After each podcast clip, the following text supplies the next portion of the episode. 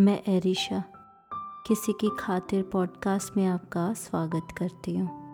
आज मैं गुलजार जी की बहुत ही सुंदर पंक्तियों को पढ़ने जा रही हूँ, जिसका शीर्षक है, जब भी ये दिल उदास होता है।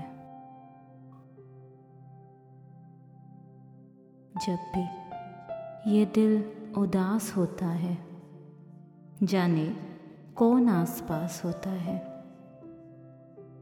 होंठ चुपचाप बोलते हों जब साँसें कुछ तेज तेज चलती हो।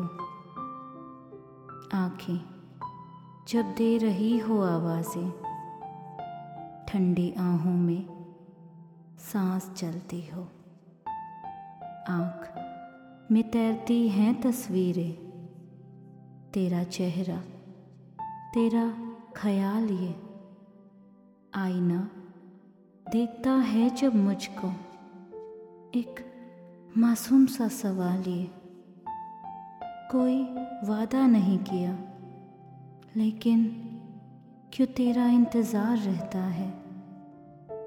बेवजह, जब करार मिल जाए, दिल बड़ा बेकरार रहता है।